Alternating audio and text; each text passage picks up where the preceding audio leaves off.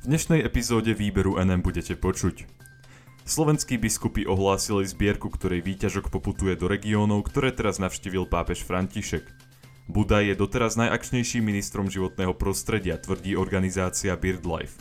Historické stretnutie pápež František sa stretol s veľkým ajatoláhom. Aktivisti v Paríži vyjadrili svoju podporu väznenej bojovníčke za práva žien v Iráne. Prajem vám príjemné počúvanie.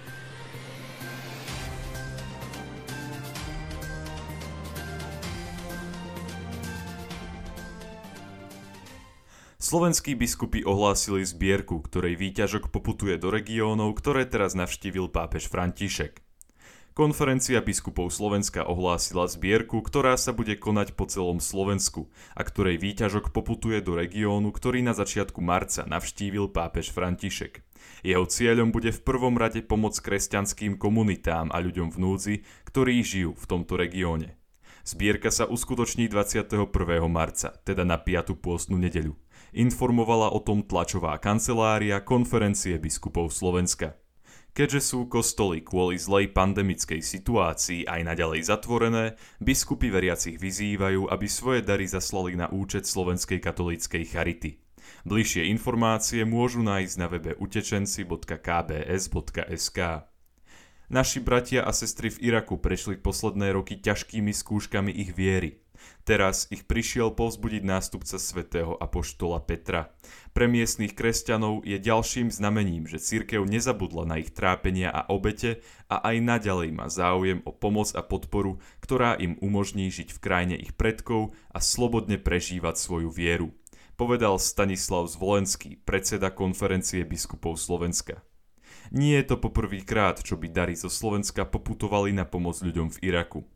Vďaka slovenským veriacim sa od roku 2015 pomohlo vyše 60 tisíc ľuďom v núdzi v Iraku, Sýrii a v Libanone. Celkovo išlo o 34 projektov za vyše 1,5 milióna eur.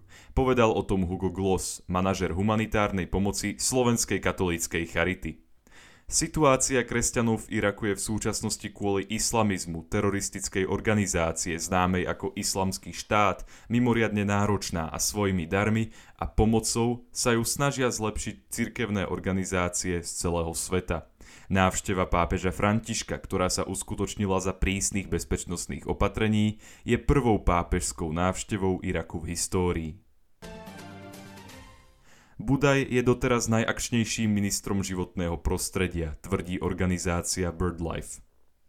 Ornitologická spoločnosť BirdLife Slovensko, ktorá sa venuje ochrane ohrozených vtáčích druhov, o ministrovi životného prostredia Jánovi Budajovi povedala, že je v porovnaní so svojimi predchodcami na tejto pozícii najakčnejším ministrom životného prostredia.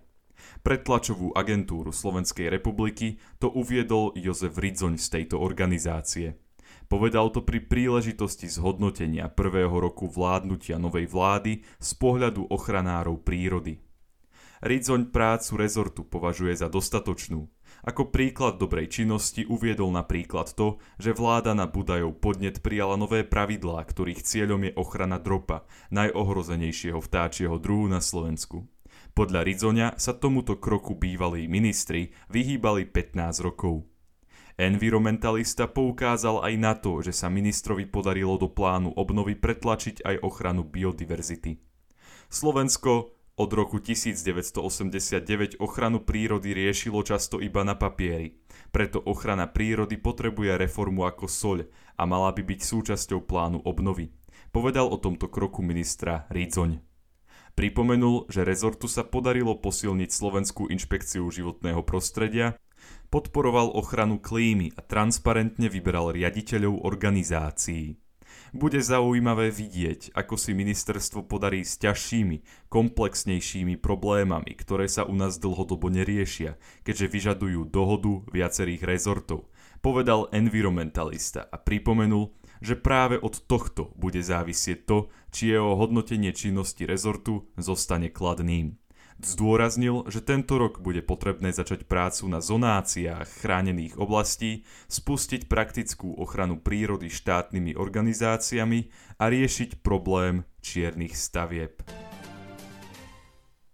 Historické stretnutie. Pápež František sa stretol s veľkým ajatoláhom.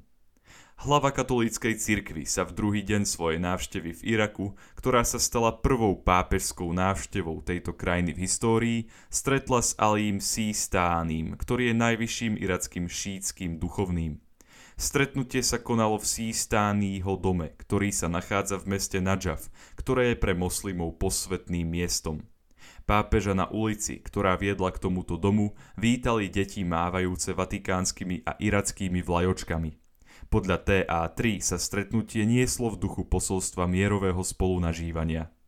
Spravodajský web tejto televízie ešte pripomenul, že sa kresťanská náboženská menšina v Iraku stále zmenšuje, pretože sa jej členovia musia stiahovať preč z týchto oblastí kvôli vojnám a teroristickej činnosti.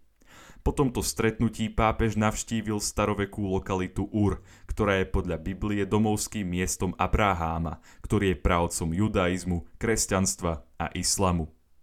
Počas svojej návštevy Iraku si pápež uctil aj obete teroristického útoku v bagdadskom kostole svätej Panny Márie, v ktorom v roku 2010 islamskí militanti zastrelili 58 ľudí, z ktorých bolo 48 katolíkov. Pápež pri tejto spomienke pripomenul, že násilie nie je zlučiteľné s pravým učením náboženstiev. Ako informovala tlačová agentúra Slovenskej republiky, pápež sa počas svojej návštevy stretol aj s otcom Aliana Kurdýho. Fotografie tela tohto trojročného chlapčeka, ktoré bolo morom vyplavené na pláž v Turecku, v roku 2015 šokovali celý svet a stali sa mediálnym symbolom utečeneckej krízy. S otcom tohto dieťaťa sa stretol potom, ako v meste Arbil odslúžil na športovom štadióne Svetú Omšu. Stretnutie prebiehalo s pomocou tlmočníka a podľa vatikánskeho vyhlásenia pápež strávil týmto rozhovorom dlhý čas. Abdullah Kurdi sa pápežovi za rozhovor poďakoval. Keď sa pred šiestimi rokmi jeho rodina chcela dostať na čilne do Grécka, čiln sa prevrátil a o život prišli jeho dvaja synovia a manželka. Pápež už roky žiada o ukončenie vojnového konfliktu, ktorý z domova vyhnal aj rodinu Kurdíjovcov. Pápež vyhlásil, že bude mať Irak navždy vo svojom srdci. Aktivisti v Paríži vyjadrili svoju podporu väznenej bojovníčke za práva žien v Iráne.